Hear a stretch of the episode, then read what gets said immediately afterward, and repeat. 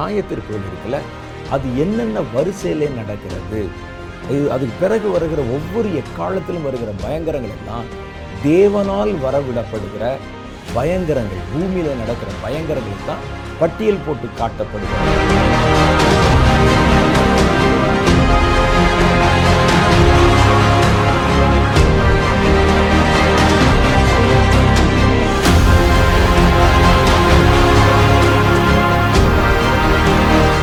ஆண்டவருடைய கோபத்துக்கு முன்பாக நிற்க முடியும்னு சொல்கிறாங்கல்ல அந்த கோபத்தை ஏழு பிரிவாக பிரித்து ஒவ்வொரு எக்காலங்கள் மீதும் போதும் கத்தருடைய கோபாக்கினை எப்படியெல்லாம் வெளிப்பட்டது என்பதை சொல்ல விடுறாங்க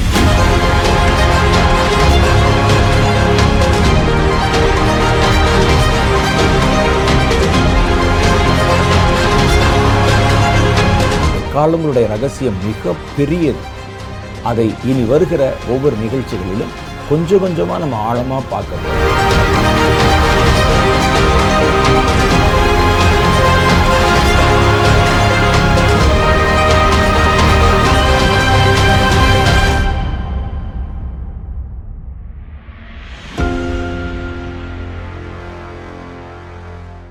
ஆண்டவராக இயேசு கிறிஸ்து நாமத்தில் உங்கள் யாவருக்கும் என் அன்பின் நல்வாழ்த்துக்கள் போன முறை நம்ம சந்தித்து கொண்ட போது மிக முக்கியமான நாம் அதிகமாய் கேள்விப்பற்றாத ஒரு காரியத்தை குறித்து நம்ம வாசித்து தியானித்தோம் பலிபீடத்தின் கொம்புகளிலிருந்து உண்டான ஒரு சப்தம் ஒரு பலிபீடம் தேவனுக்கு முன்னால் வைக்கப்பட்டிருக்கிறது ஆறாம் தூதன் எக்காலம் ஊதும் பொழுது அந்த பலிபீடத்தின் கொம்பிலிருந்து நாலு கொம்பிலிருந்தும் ஒரு சப்தம் உண்டாகி நாலு சப்தம்னு போடல பாருங்கள் நாலு கொம்புகளிலிருந்தும் ஒரு சப்தம் உண்டாகி அந்த சப்தம் சில கட்டளைகளை சொல்லுகிறது அந்த சப்தத்தை குறித்த ரகசியத்தை தான் நம்ம பார்த்தோம் தேவனுடைய சப்தம் என்பது உரைக்கப்பட்ட வார்த்தையாக இருக்கிறது கர்த்தர் எல்லாவற்றையும் அதினதின் காலத்தில் நேர்த்தியாய் செய்யும்படி தம்முடைய கட்டளைகளை தாம் உண்டாக்கினவைகளிலே பதிவு செய்து வைத்திருக்கிறார் இந்த கல் இன்னைக்கு விழணும்னு சொன்னால் அந்த கல் அந்த நேரத்தில் விழுந்துடும் எந்த நேரத்தில் எது அறிவிக்கப்பட வேண்டும் என்று கர்த்தர் நிர்ணயம் பண்ணி வைத்திருக்கிறாரோ அவை அவற்றிலிருந்து அந்தந்த வார்த்தைகள் புறப்படும் அது எல்லாமே கர்த்தருடைய சத்தம்தான் ஆனால் நம்ம பார்த்த ஒரு வித்தியாசமான அனுபவம் என்னென்னா கர்த்தர் சிங்காசனத்தில் உட்கார்ந்துருக்கிறார் அவர் பேசலை பின்னாலிருந்து வேறொரு சத்தம் வருகிறது அதுவும் கர்த்தருடைய சத்தம்தான் தான் அவர் ஏற்கனவே பேசின சத்தம் இந்த சத்தம் இப்பொழுது ஏற்ற காலத்தில் அந்த காலம் அந்த சப்தத்தின் வழியாக கடந்து வரும்போது அந்த சப்தம் வெளிப்படும் இது எல்லா சமயத்திலையுமே வெளிப்படும் இந்த கடைசி காலத்தில் கர்த்தருடைய சத்தம் பல இடத்துல பதிவு செய்யப்பட்டிருக்கோம் ஆனால் அந்த காலம் ஓட்டம் அதில் வரும்போது கண்டிப்பாக அந்த சப்தம் வெளிப்படும் ஆனால் நம்ம கவனமாக இல்லாவிட்டால் அல்லது நாம் தேவனோடு கூட ஐக்கியமாக இல்லாவிட்டால் அல்லது கர்த்தருடைய விசேஷித்த ஆவியையும் வரத்தையும் பெறாவிட்டால் அந்த சப்தத்தை நம்மால் கேட்க முடியாது இந்த கடைசி காலம் கர்த்தருடைய சப்தத்தை கேட்கிற காலம் நீங்களும் நானும் ஆயத்தமாக இருந்தால் கர்த்தருடைய சப்தம் நம்முடைய காதுகளிலே ஒலிக்கும் எங்கிருந்தெல்லாம் ஒலிக்கும்னு கேட்டால் கர்த்தர் எதிலெல்லாம் தன்னுடைய சத்தத்தை வைத்திருக்கிறாரோ அதிலிருந்தெல்லாம் அந்த சத்தம் கேட்கும் அந்த கொம்பில் கர்த்தருடைய சத்தம் இருந்தது அந்த சிங்காசனத்திலே கர்த்தருடைய சத்தம் இருந்தது ஏழு இடி முழக்கத்தில் கர்த்தருடைய சத்தம் இருந்தது வானத்தில் கர்த்தருடைய சத்தம் இருந்தது மேகத்தில் கர்த்தருடைய சத்தம் இருந்தது எக்கால தொனியிலே கர்த்தருடைய சத்தம் இருந்தது அதே மாதிரி தான் உலகத்தில் கல்லில் மண்ணில் மரத்தில்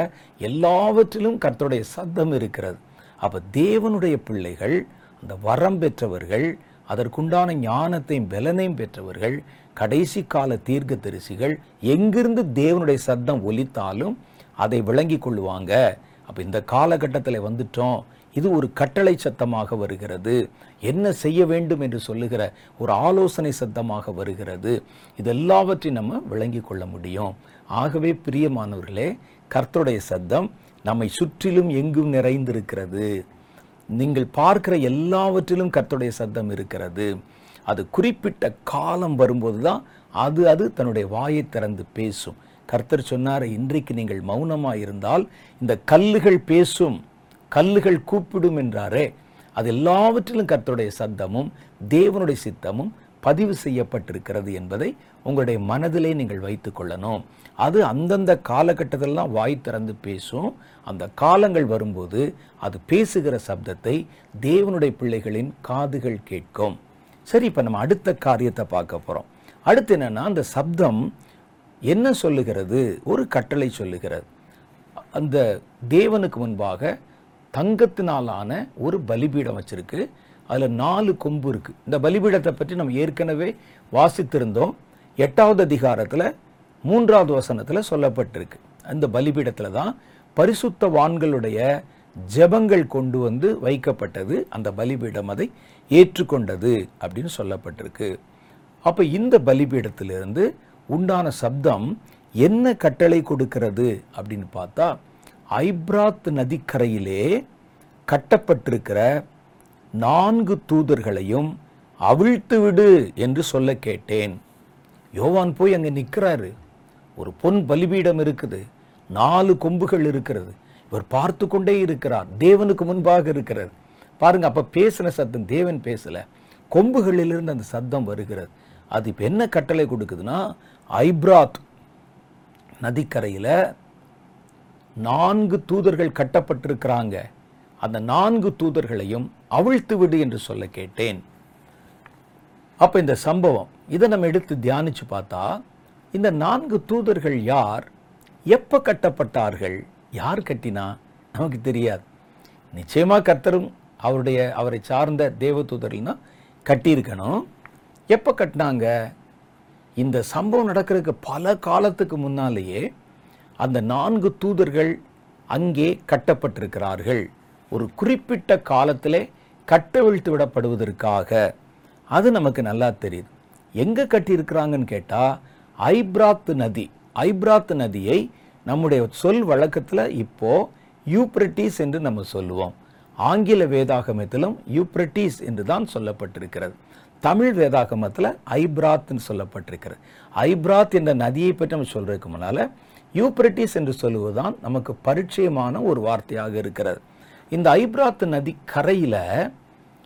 நான்கு தூதர்கள் கட்டப்பட்டிருக்கிறாங்க இந்த நான்கு தூதர்களும் கட்டவிழ்த்து விடப்படும் போது ஒரு பெரிய ஆபத்து சம்பவிக்க போகிறது இதுக்கு முதல்ல நம்ம யூப்ரட்டிஸ் நதி என்று சொல்லப்படுகிற ஐப்ராத்த நதியை குறித்து சில காரியங்களை நம்ம அறிந்து கொள்வோம் இது ஒரு தரிசனத்திலேயோ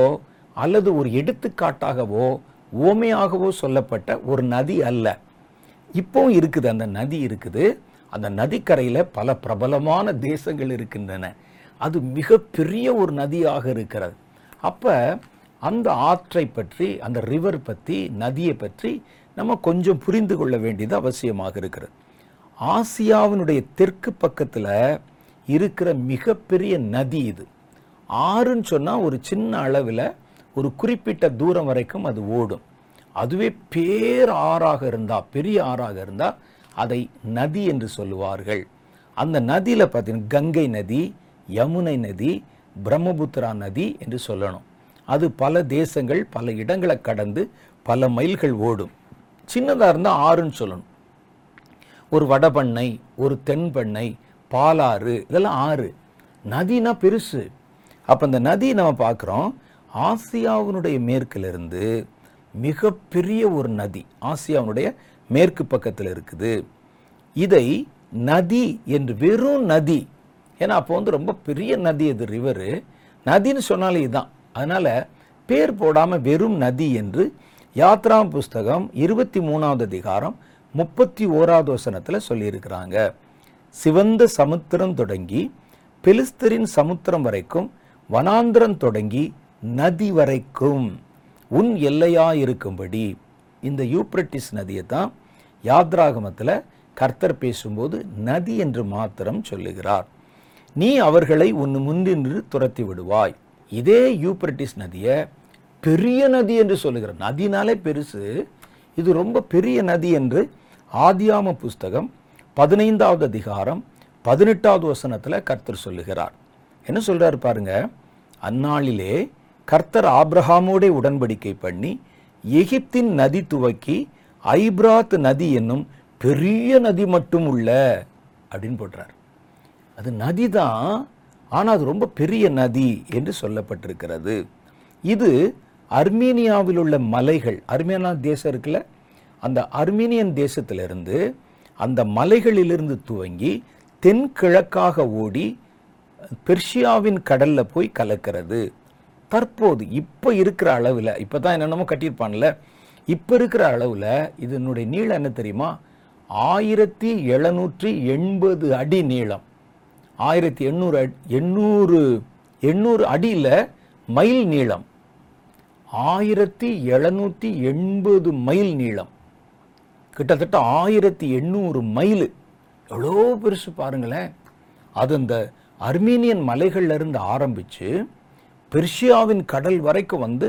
அந்த ஆறு அது கலக்கிறது இந்த ஆறை குறித்து ஏற்கனவே வேதத்தில் ஏதேன் தோட்டத்தில் இருந்த நான்காவது ஆற்றின் பெயர் ஐப்ராத் என்று சொல்லப்பட்டிருக்கிறது அதில் நாலு ஆறுகள் ஓடுவதாக சொல்லப்பட்டிருக்கிறது அதில் நாலாவது ஆறாக ஐப்ராத் என்ற நதி சொல்லப்பட்டிருக்கிறது ஆதியாம புஸ்தகம் ரெண்டாவது அதிகாரம் பதினாலாவது வசனத்தில் இதை தவிர கர்த்தர் இஸ்ரவேலுக்கு கொடுத்த தேசத்தின் எல்லையிலே ஐப்ராத் நதியும் உட்பட்டிருக்கிறது இஸ்ரேல் ஜனங்களுக்கு ஒரு எல்லை கொடுத்தார்ல அதில் யூப்ரட்டிஸ் நதி அந்த நதிக்கரையும் இவர்களுக்கு உட்பட்டு இருக்கிறது முழு நதி இல்லை அந்த நதியினுடைய ஒரு பகுதி வரைக்கும் இவர்களுடைய எல்லை கோடாக கர்த்தர் குறிப்பிட்டு வைத்திருக்கிறார் இந்த இடத்துல தான் வேதத்தில் ரெண்டு சாமியலின் புஸ்தகம் எட்டாவது அதிகாரம் மூன்றாவது வசனத்தில் ஆதாதேசர் என்னும் ராஜாவை தாவிது ராஜா இந்த நதி அண்டையிலே முறியடித்தார் என்று கர்த்தருடைய வேதம் சொல்லுகிறது இந்த ஐப்ராத் நதிக்கரையில் தான் நான்கு பேரழிவுக்கான தூதர்கள் கட்டப்பட்டிருக்கிறார்கள் ஐப்ராத் நதிக்கரையிலே வரப்போகும் பயங்கரங்கள் பற்றி எரேமியாவிலையும் சொல்லப்பட்டிருக்கு இங்கே சொல்லப்பட்டிருக்கல இந்த வார்த்தை இது ஏற்கனவே எரேமியாவின் காலத்திலேயே இந்த கடைசி நாட்களில் ஒரு பெரிய பயங்கரம் யூப்ரட்டிஸ் நதிக்கரையில் யூப்ரட்டிஸிலிருந்து வரும் என்று கர்த்தருடைய வேதம் ஏற்கனவே ஒரு முறை முன்னறிவித்திருக்கிறது அதில் ஆண்டவர் சொல்கிறத வாசி பாருங்கள் பயங்கரமாக இருக்கும் இது இனிமே தான் நடக்க போகுது இறைமையாவில் சொல்லி அதுக்கு பிறகு இடைப்பட்ட காலத்தில் அது நடக்கலை அந்த இறைமையாவில் சொன்னது தான் கர்த்தர் உறுதிப்படுத்தி யோவானிடத்திலே இந்த காரியத்தை காட்டுகிறார் வாஸ்து பாருங்கள் ரொம்ப ஆச்சரியமாக இருக்கும் அதில் எரேமியா தரிசின் புஸ்தகம் நாற்பத்தி ஆறாவது அதிகாரம் ஒன்பதாவது வசனத்தை நான் வாசிக்கிறேன் அதில் குதிரைகளே போய் ஏறுங்கள் ரதங்களே கடகடவென்று ஓடுங்கள் பராக்கிரமசாலிகளும் கேடகம் பிடிக்கிற எத்தியோப்பியரும் பூந்தியரும் வில்லை பிடித்து நாணேற்றுகிற லீதியரும் புறப்பட கடவர்கள் பாருங்கள் யார் யார் எத்தியோப்பியர் அப்புறம் பூந்தியர் வில்லை பிடித்து நாணேற்றுகிற லீதியர் குதிரைகளில் ஏறுகிற பராக்கிரமசாலி அந்த இடத்துல யார் சண்டைக்கு போகிறா அப்படின்னு பார்த்தா நாலு பேர் சொல்லுது இதில் மூணு பேரை உடைய பேர் பகிரங்கமாக குறிக்கப்பட்டிருக்கிறது எத்தியோப்பியர் அப்புறம் பூந்தியர் அது யாருன்னு தெரியல வில்லை பிடித்து நாணேற்றுகிற லீதியர் இதெல்லாம் புறப்பட கடவர்கள் ஆனாலும் இது சேனைகளின் கர்த்தராகிய ஆண்டவரின் நாளும் பாருங்க கடைசி நாள் ஆண்டவருடைய நாளும் அவர் தம்முடைய சத்துருக்களுக்கு நீதியை சரிக்கட்டுகிற நாளுமாய் இருக்கிறது ஆகையால் பட்டயம் பட்சித்து அவர்களுடைய இரத்தத்தால் திருப்தியாகி வெறித்திருக்கும் வடதேசத்தில் ஐப்ராத் நதி அண்டையிலே சேனைகளின் கர்த்தராகிய ஆண்டவருக்கு ஒரு யாகம் இருக்கிறது பாருங்க இறைமையா சொல்றாரு ஆண்டவருக்கு ஒரு யாகம் இருக்கிறது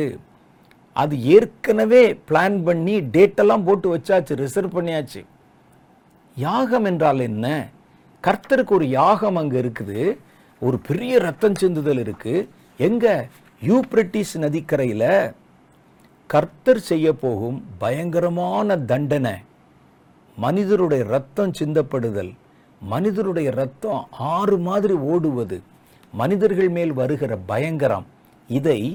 யாகம் என்று தேவனுடைய வேதம் வர்ணிக்கிறது யாகம் சொன்னால் ஒரு உவமை மாதிரி சொல்கிறாங்க கர்த்தர் கொடுக்க போகிற விருந்துக்கு வாருங்கள் என்று பட்சிகளெல்லாம் அழைத்தார்களே வெளிப்படுத்தின விசேஷத்தில் அதனை உண்மையிலே விருந்தா அதே மாதிரி தான் இந்த யாகம் என்பது அங்கே தேவன் செய்ய போகிற மனிதர்கள் நடுவிலே செய்ய போகிற கொடிய ஒரு பயங்கரம் அப்போ எரேமையா காலத்திலே சொல்லியிருக்கிறாரு இந்த யூப்ரட்டிஸ் நதி நீங்கள் பார்க்குறீங்களே இந்த நதியிலே கர்த்தருடைய நாள் வரும்போது கடைசி நாட்கள் வரும்போது கர்த்தருக்கு ஒரு யாகம் நியமிக்கப்பட்டிருக்கிறது இறைமை அவ்வளோ பெரிய தீர்க்கதரிசி பார்த்தீங்களா கர்த்தர் செய்ய போகும் பயங்கரமான தண்டனைக்கு யாகம் என்ற பெயர் சொல்லப்பட்டிருக்கிறது இசைக்கியலின் புஸ்தகம் முப்பத்தி ஒன்பதாவது அதிகாரம் பதினேழு பத்தொன்பது ஆகிய வசனங்களில் வாசி பாருங்க அதில் சொல்கிறார் பதினேழாவது வசனத்தில் மனுபுத்திரனே கர்த்தராகி ஆண்டவர் சொல்லுகிறது என்னவென்றால் நீ சகலவித பட்சிகளையும் வெளியில் இருக்கிற சகல மிருகங்களை நோக்கி நீங்கள் ஏகமாய் கூடிக்கொண்டு இஸ்ரவேலின் மலைகளிலே நான் உங்களுக்கு செய்யும் யாகமாகிய மகா யாகத்துக்கு சுற்றிலும் இருந்து வந்து சேர்ந்து மாம்சம் தின்று இரத்தம் குடியுங்கள் நீங்கள் பராக்கிரமசாலிகளின் மாம்சத்தை தின்று பூமியினுடைய பிரபுக்களின் இரத்தத்தை குடிப்பீர்கள் அவர்கள் எல்லோரும் பாசானிலே கொழுத்து போன ஆட்டுக்கடாக்களுக்கும் ஆட்டுக்குட்டிகளுக்கும் வெள்ளாட்டு கடாக்களுக்கும் காளைகளுக்கும் சமானமானவர்கள் பறவைகளை பார்த்து சொல்கிறாங்க கர்த்தர் ஒரு யாகம் செய்ய போகிறார் இஸ்ரவேலுடைய மலைகளிலே அதுக்கு நீங்கள்லாம் வந்து சேருங்க அங்கே என்ன கிடைக்கும் உங்களுக்குன்னு கேட்டால் பூமியினுடைய பெரிய பெரிய பராக்கிரமசாலிகள் அவருடைய மாம்சத்தை திம்பிங்க பூமியினுடைய பிரபுக்கள் ராஜாக்கள் மாதிரி இருக்க பெரிய ஆட்கள் இருக்கிறாங்கல்ல அவர்களுடைய மாம்சத்தையும் இரத்தத்தையும் குடிப்பீர்கள் அவங்க எல்லாம் எப்படி இருப்பானா பாசானில் இருக்குதே கொழுத்து போன எருதுகள் அவைகளைப் போலவும் வெள்ளாட்டு குட்டிகளைப் போலவும் கனத்திருக்கிற ஆடுகளைப் போலவும் இருப்பாங்க நான் உங்களுக்கு செய்யும் யாகத்திலே யாகம் பாருங்க நான் கொடுக்கக்கூடிய அந்த மனிதர்களை கொடுக்கக்கூடிய பலியிலே நீங்கள் திருப்தியாகும் அளவும் கொழுப்பை தின்று வெறியாகும் அளவும் ரத்தத்தை குடிப்பீர்கள் இதே மாதிரி ஒரு காரியத்தை வேதத்தில் நம்ம பார்க்குறோம் இதே தான் வெளிப்படுத்தின விசேஷம் பத்தொன்பதாவது அதிகாரம் பதினெட்டாவது வசனத்தில் என்ன சொல்கிறாங்க பாருங்க பின்பு ஒரு தூதன் சூரியனில் நிற்க கண்டேன் அவன் வானத்தில் மத்தியில் பறக்கிற சகல பறவைகளையும் பார்த்து நீங்கள் ராஜாக்களின் மாம்சத்தையும் சேனை தலைவர்களின் மாம்சத்தையும் பலவான்களின் மாம்சத்தையும் குதிரைகளின் மாம்சத்தையும் அவைகள் மேல் ஏறி இருக்கிறவர்களின் மாம்சத்தையும் சுயாதீனர் அடிமைகள் சிறியோர் பெரியோர் இவர்கள் எல்லாருடைய மாம்சத்தையும் பட்சிக்கும்படிக்கு மகா தேவன் கொடுக்கும் விருந்துக்கு கூடி வாருங்கள் என்று மிகுந்த சப்தத்தோடே கூப்பிட்டான் இதே தான் இசைக்கியல் சொல்வது இசைக்கியல் எப்போ இருக்கிறாரு யோவான் எப்போ வர்றாரு பாருங்க அதுதான் நான் சொன்னேன் எல்லா காரியங்களும் தேவனால் ஏற்கனவே முன்குறிக்கப்பட்டிருக்கின்றன எது இது எப்போ நடக்கும்னு சொல்லி இயேசு பிறப்பதற்கு பல நூற்றாண்டுகளுக்கு முன்பாகவே இந்த இடத்துல கடைசி நாட்களில் கர்த்தருடைய நாளில் ஒரு பெரிய யாகம் நடத்தப்படும் அதில் பெரிய பெரிய ராஜாக்கள் பிரபுக்களுடைய மாம்சங்கள் பல பறவைகளுக்கு இரையாக கொடுக்கப்படும் என்று சொல்லப்பட்ட காரியத்தை தான் சொல்கிறாங்க இதே மாதிரி ஒரு காரியத்தை செப்பனியா சொல்கிறாரு பாருங்க செப்பனியாவின் புஸ்தகம் ஒன்றாவது அதிகாரம் ஏழு எட்டு ஆகிய வசனங்கள் கர்த்தராகிய ஆண்டவருக்கு முன்பாக மௌனமாக இருங்கள் கர்த்தருடைய நாள் சமீபித்திருக்கிறது இது எல்லாமே கடைசி காலத்தை தான் கர்த்தருடைய நாள் சொல்லுவாங்க அதான உண்மை அப்போ இந்த கடைசி நாளில் ஆண்டவருக்கு முன்பாக மௌனமாக இருங்கள் கர்த்தருடைய நாள் சமீபித்திருக்கிறது கர்த்தர் ஒரு யாகத்தை ஆயத்தம் பண்ணி அதற்கு விருந்தாளிகளையும் அழைத்திருக்கிறார் அப்போ எத்தனை தீர்க்க தரிசிகள் இந்த சம்பவத்தை பற்றி சொல்கிறாங்க பார்த்தீங்களா கர்த்தருடைய யாகத்தின் நாளிலே நான் அதிபதிகளையும் ராஜகுமாரரையும் மறுதேசத்து வஸ்திரம் தரிக்கிற யாவரையும் தண்டிப்பேன்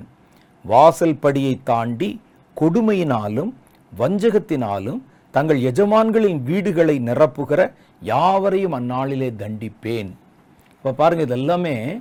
யாகம் என்று சொல்லப்பட்டிருக்கிறது கடைசியில் கர்த்தருக்கு ஒரு யாகம் வைக்கப்பட்டிருக்கிறதாம் எங்கே யூப்ரட்டிஸ் நதிக்கரையில் இங்கே பத்தொன்பதில் சொல்கிறது வேற சம்பவம் ஆனால் இதற்கு முன்னால் சொல்லுதே வெளிப்படுத்தல் ஒன்பதாவது அதிகாரத்தில் இது வேற சம்பவம் இதில் ஒரு பெரிய யாகம் கர்த்தர் ஆயத்தப்படுத்தி வைத்திருக்கிறார் அந்த யாகத்தில் என்ன நடக்குமா உலக ஜனங்களில் மூன்றில் ஒரு பங்கு பேர் கொல்லப்பட போகிறார்கள் அப்போ யாகம் என்ற வார்த்தை கர்த்தர் செய்ய போகிற மகாபிரிய தண்டனைக்கும் பெரிய அளவில் ஜனங்களுடைய ரத்தம் சிந்தப்படுவதையும் குறிக்கிற ஒரு வார்த்தை இதைத்தான் இறைமையா சொன்னார் நாற்பத்தி ஆறாவது அதிகாரம் ஒன்பது பத்து ஆகிய வசனத்தில் இந்த சம்பவம் தான் எதை குறிக்குது இப்போ நம்ம பார்த்துட்டு இருக்கிற ஒன்பதாவது அதிகாரத்தில் நடக்க போகிற யூப்ரட்டிஸ் நதியை பற்றி சொல்லப்பட்டிருக்கிறது இதற்கு ஒப்பாக எங்கே இருக்குது எரேமியா நாற்பத்தி ஒம்போதில் இருக்குது எரேமியா நாற்பத்தி ஒம்பது இங்கு வெளிப்படுத்தும் விசேஷம் வெறும் ஒன்பது சரி பாருங்கள் குதிரைகளே போய் ஏறுங்கள் இல்லை என்ன ஆச்சரியம் தெரியுமா இந்த தூதர்கள் அவர்கள் பலத்த குதிரைகளில் தான் புறப்பட போகிறாங்க குதிரைகளே போய் ஏறுங்கள் ரதங்களே கடகடவென்று ஓடுங்கள் பராக்கிரமசாலிகளும் கேடகம் பிடிக்கிற எத்தியோப்பியரும் பூத்தியரும் வில்லை பிடித்து நாணேற்றுகிற லீதியரும் புறப்பட கடவர் அப்போ நாலு குதிரை சொல்கிறாங்க இதில் மூன்று இன ஜனங்களை பற்றின ஒரு குறிப்பும் ஒரு செய்தியும் சொல்லப்பட்டிருக்கிறது ஆனாலும் இது சேனைகளின் கர்த்தராகிய ஆண்டவரின் நாளும் அவர் தம்முடைய சத்துருக்களுக்கு நீதியை சரி கட்டுகிற நாளுமாக இருக்கிறது ஆகையால் பட்டயம் பட்சித்து அவருடைய இரத்தத்தால் திருப்தியாகி வெறித்திருக்கும் வடதேசத்தில் ஐப்ராத் நதி அண்டையிலே சேனைகளின் கர்த்தராகி ஆண்டவருக்கு ஒரு யாகம் இருக்கிறது அந்த யாகத்தை தான் வெளிப்படுத்தின விசேஷம் ஒன்பதாவது அதிகாரம் நமக்கு சொல்லுகிறது அப்ப ஏதேனில் இருந்து இந்த நதி புறப்படுவதாக சொல்லப்பட்டிருப்பதனால ஏன் இந்த இடத்த கர்த்தர் தேர்ந்தெடுக்கிறாரு உலகத்தில் இவ்வளவு மக்கள் உலகத்தின் ஜனத்தொகையில் அப்போ இருக்கிற ஜனத்தொகையில் மூன்றில் ஒரு பங்கு மக்கள் கொல்லப்படுகிற அளவுக்கு ஒரு பெரிய யாகம் யூப்ரட்டிஸ் பயங்கரம் யூப்ரட்டிஸ்லேருந்து ஆரம்பிக்க போகுது அது உலகத்தின் பல பகுதிகளில் வரப்போகுது பல்வேறு ஜனங்களை அது பாதிக்க போகிறது அதை பற்றி நம்ம அப்புறம் பார்ப்போம் ஏன் கர்த்தர் இந்த இடத்தை தேர்வு செய்தார் ஏன் இந்த இடத்துல கொண்டு வந்து அந்த நாலு குதிரைகள் இதுக்கு முன்னால் நம்ம பல குதிரைகள் புறப்பட்டது பார்க்குறோம் அது எல்லாவற்றை விட பயங்கரமானது இந்த குதிரைகள் தான் இந்த நாலு குதிரைகள் இரத்த வெறி பிடித்தவைகள் கொலை செய்ய அஞ்சாதவைகள் பிரேதங்கள் சட சட சடவென்று விழுகிறத பார்த்து ரசிக்கக்கூடியவைகள் அப்போ நம்ம பார்க்குறோம் பாருங்க ஏதேனிலிருந்து இந்த நதி புறப்படுவதாக காட்டப்பட்டிருக்கிறது இல்லை அப்போ ஏதேனிலிருந்து தான் இந்த நதி ஆரம்பிக்கிறது அப்படின்னு சொல்லப்பட்டிருக்கிறதுனால இங்கிருந்து தான் முதல் பாவம் உலகத்திலே உண்டாச்சு அங்கே தானே இருந்தாங்க ஏதேனில் அந்த ஏதேனில் தான் ஆதாமையும் ஏவாளையும் கர்த்தர் கொண்டு வந்து வைத்தார் அங்கிருந்தானே இந்த நதி புறப்படுகிறது அப்போ முதல் பாவம் இந்த நதிக்கரையில் தான் ஆரம்பித்தது இந்த நதி இருந்த இடத்துல தான் முதல் பாவம் ஆரம்பித்தது முதல் கொலை காயின் ஆபேலை கொன்றானே உலகத்தில் இன்றைக்கி எத்தனையோ கொலைகள் நடக்கிறது முதல் கொலை முதல் ரத்தம் சிந்தப்படுதல் மனிதனுடைய ரத்தம் இந்த ஆற்றங்கரையில் தான் சிந்தப்பட்டது முதல் முதல்ல அடுத்து பாருங்க தேவன் வெறுத்த முதல் அந்த கோபுரம் மனிதர்கள் நிம்ரோத்தின் காலத்தில் ஒன்று கூடிக்கொண்டு கர்த்தருக்கு சவால் விடுற மாதிரி வானலாவிய ஒரு கட்டடத்தை கட்டினாங்க பாபேல் கோபுரம் என்று அதற்கு பெயர் அந்த கோபுரம் இந்த நதிக்கரையில் தான் கட்டப்பட்டது அதான் கர்த்தருக்கு கோபத்தை உண்டாக்குச்சு ஜனங்கள் கர்த்தர் யார் பார்த்துக்கிறலாம் அப்படின்னு சொல்லி நிம்ரோத் என்ற ஒரு பெரிய வில்லாளி இருந்தான் ஒரு பெரிய கொடுங்கோல் அவன் என்ன செய்யறான் ஜனங்களெல்லாம் கூட்டி கொண்டு வாங்க கடவுளுக்கு எதிராக வானத்தை உய வானத்தை முற்ற மாதிரி நம்ம ஒரு பெரிய கோபுரத்தை கட்டுவோம் என்று சொல்லி பாபேல் கோபுரத்தை கட்டினாங்க பாபேல் கோபுரத்தின் சரித்திரம் உங்களுக்கு தெரியும் அதை கட்டின தேவனுக்கு எதிராக ஜனங்கள் பாவம் செய்து தேவனுடைய கோபத்தை சம் முதல் கோபத்தை சம்பாதித்த இடம் இந்த இடம் முதல்லலாம் பார்த்தீங்கன்னா தனி மனிதன் மேலே கோபம் ஆதாமின் மேலே கோபம் அப்புறம் காயின் மேலே கோபம் ஒரு மனு குலத்தின் மேலே கர்த்தருடைய முதல் கோபம் உண்டான இடம் இந்த யூப்ரட்டிஸ் நதிக்கரை மனுஷருடைய பாஷையை கர்த்தர் குலைத்து போட்டதும் இந்த நதிக்கரையில் தான் அது வரைக்கும் எல்லாம் ஒரே மொழியும் ஒரே பாஷையும் அந்நாளில் அவர்களுக்கு இருந்தது கர்த்தர் இறங்கி வந்து அவருடைய பாஷையை குலைத்து போட்டார் ஒருத்தன் பேசுகிறதுக்கு ஒருத்தர் புரியலை அப்போ அந்தந்த பாஷை பேசுகிறவர்கள் ஒவ்வொரு கூட்டம் கூட்டமாக பிரிந்து கொண்டார்கள் உலகத்தில் முதல் குழப்பம் முதல் கலவரம் முதல் பிரிவினை உண்டான இடம் இந்த யூப்ரட்டிஸ் நதிக்கரை முதலாவது பட்டணம் கட்டப்பட்டது உலகத்திலேயே முதல் முதல்ல கட்டப்பட்ட சிட்டி என்ன தெரியுமா பாபிலோன் பாபிலோன் தான் முதல் முதல்ல உலகத்தில் கட்டப்பட்ட நகரம் ஒரு பட்டணம் இந்த பாபிலோன் இந்த யூப்ரட்டிஸ் ஆற்றன் கரையில் தான் கட்டப்பட்டது முதல் முதல் அப்போல்லாம் அதுக்கு முன்னால் பார்த்திங்கன்னா ஊர்னு ஒரு ஊர் இந்த ஒரு ஊர் இப்படிலாம் ஊர்கள் இருக்கும் சின்ன சின்ன கிராமங்கள் இருந்தாங்க ஜனங்களோட எண்ணிக்கையுமே ரொம்ப குறைவு தான் அதெல்லாம் பார்த்திங்கன்னா ஒரு கிராமத்தில் அவர்கள் ஆடுகளை மேய்த்து கொண்டு மாடுகளை ஓட்டி கொண்டு அப்படி தான் இருந்தாங்க பெரிய பெரிய கட்டடங்களை கட்டி ஒரு சிட்டி இன்றைக்கி நம்ம பார்க்குற நிறைய சிட்டி அது எல்லாவற்றுக்கும் மூல காரணமாக இருந்தது பாபிலோன் என்ற நகரம் விக்கிரக ஆராதனை இந்த கல்தேய தேசத்தில் இந்த யூப்ரட்டிஸ் நதிக்கரையிலிருந்து தான் முதல் முதல்ல துவங்கினது அதுக்கு பிறகு காணானியர்கள் காலத்தில் வர்றதுக்கு முன்னாலேயே அல்லது இந்த இடத்துல இருந்து தான் விக்கிரக ஆராதனைகள் பாபிலோனிலிருந்து புறப்பட்டது அது உலகம் முழுவதும் பரவியது பாபிலோனுடைய அந்த மந்திரவாதங்களுக்கும் பாபிலோனுடைய பில்லி சூன்யங்களுக்கும் அளவே கிடையாது பிசாசோட பேசுறது பிசாசை ஆராதிக்கிறது பிசாசுகளுக்கு வணக்கம் செலுத்துவது என்று பல காரியங்கள் இங்கிருந்து தான் ஆரம்பித்து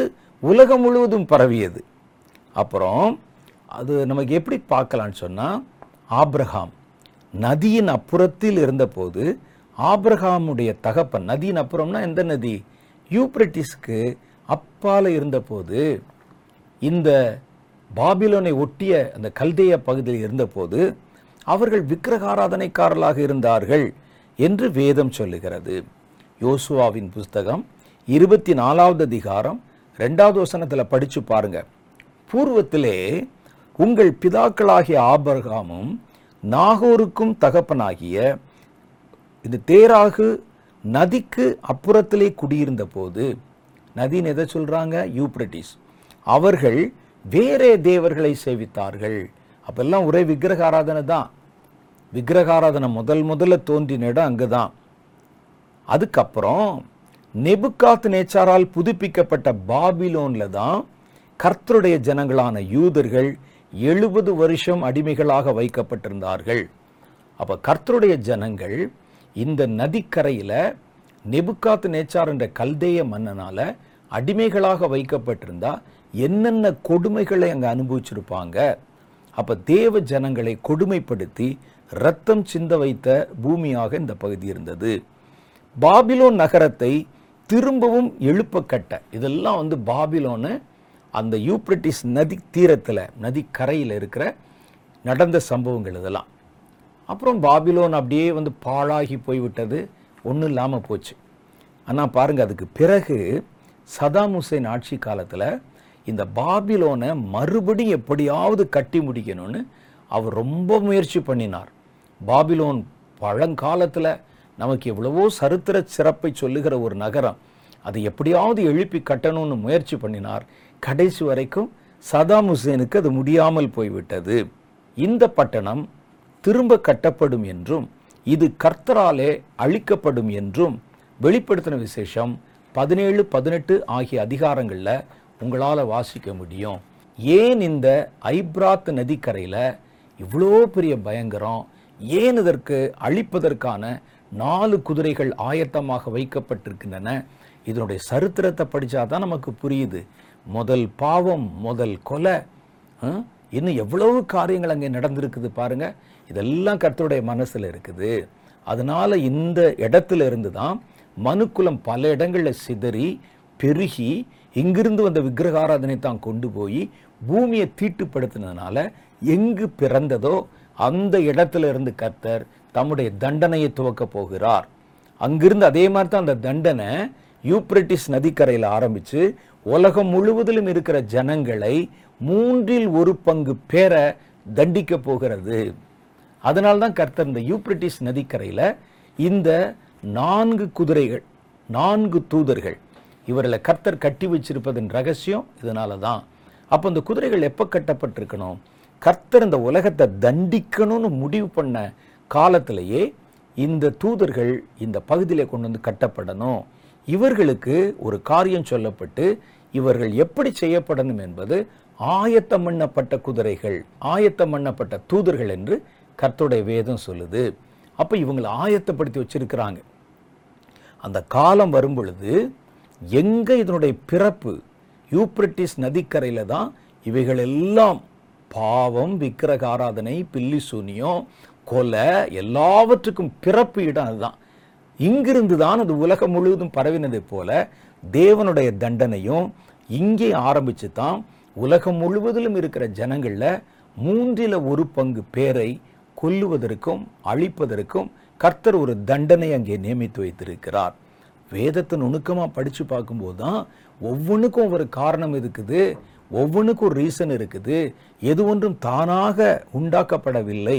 என்பதை நம்ம தெளிவாக புரிந்து கொள்ள முடிகிறது இதெல்லாம் இல்லாமல் நீங்கள் சும்மா படிச்சிங்கன்னு வச்சுக்கோங்க வெளிப்படுத்தும் விசேஷத்தை ஏதோ யூப்ரட்டிஸ் நதி வருகிறது மத்திய கிழக்கு நாடுகள் அங்கே வருகிறது ஈரான் ஈராக்கு போன்ற தேசங்கள் எல்லாம் அங்கே வருகிறது பாபிலோன் வருகிறது அங்கேருந்து அதுவும் வருகிறதுன்னு நினைப்போம் ஏன் வருது ஏன் கர்த்தரதுக்கு ஆயத்தப்படுத்தி வச்சிருக்கிறார் இதெல்லாம் நம்ம நுணுக்கமாக படித்தா தான் நம்மால் இதை விளங்கிக் கொள்ள முடிகிறது ஒரு பெரிய யாகம் அதைத்தான் சொல்ல பெரிய யாகம் ஒரு பெரிய அழிவு ஒரு பேரழிவு கர்த்தருக்கு கர்த்தர் செய்ய போகிறது யூப்ரட்டிஸ் நதிக்கரையில் இருக்கிறது அப்படின்னு எரேமியா மூலம் அன்றைக்கே கர்த்தர் இந்த காரியத்தை முன்னறிவித்திருக்கிறார் எவ்வளோ பெரிய ஆச்சரியமாக இருக்குது பாருங்கள் இன்னும் ஆச்சரியம் இருக்குது அடுத்த வாரம் நம்ம சந்திக்கும் போது இன்னும் சில முக்கியமான தகவல்களோடு நான் உங்களை சந்திக்கிறேன் அதுவரை கர்த்தர் உங்களை ஆசிர்வதிப்பாராக ஆமேன்